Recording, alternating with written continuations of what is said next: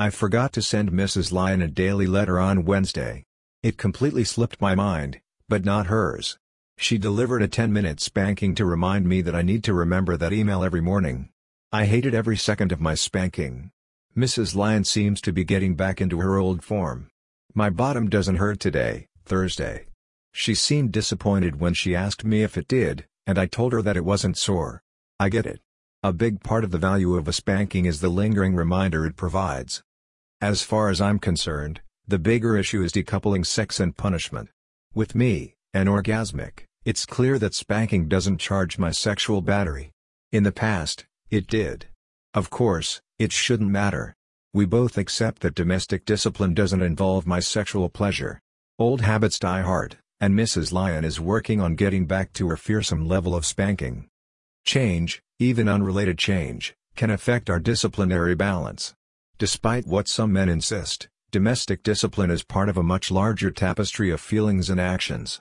No matter how loudly they insist that discipline is unrelated to sex, the evidence, at least in my marriage, shows otherwise. The spankings are real and very painful, look at the pictures of my spanked butt.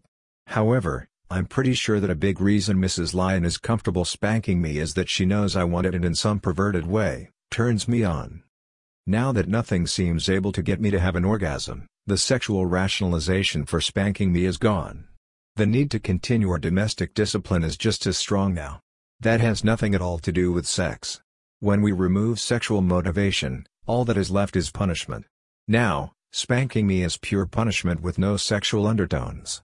Mrs. Lion is spanking me because I broke a rule. I can hear the purists mutter, duh. But they are missing the point. Mrs. Lion would never spank me if I truly didn't want her to do it. She's my disciplinary wife because I asked her to take on that role. She has more than my consent. She has my enthusiastic encouragement. She knows that I want and need domestic discipline. Still, since I can't have an orgasm, she has to accept that my need transcends my loss of libido. She has to believe that other, deeper needs drive me to continue as severely as before.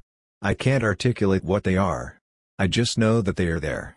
More importantly, our disciplinary marriage provides balance and peace. Neither of us wants to lose that.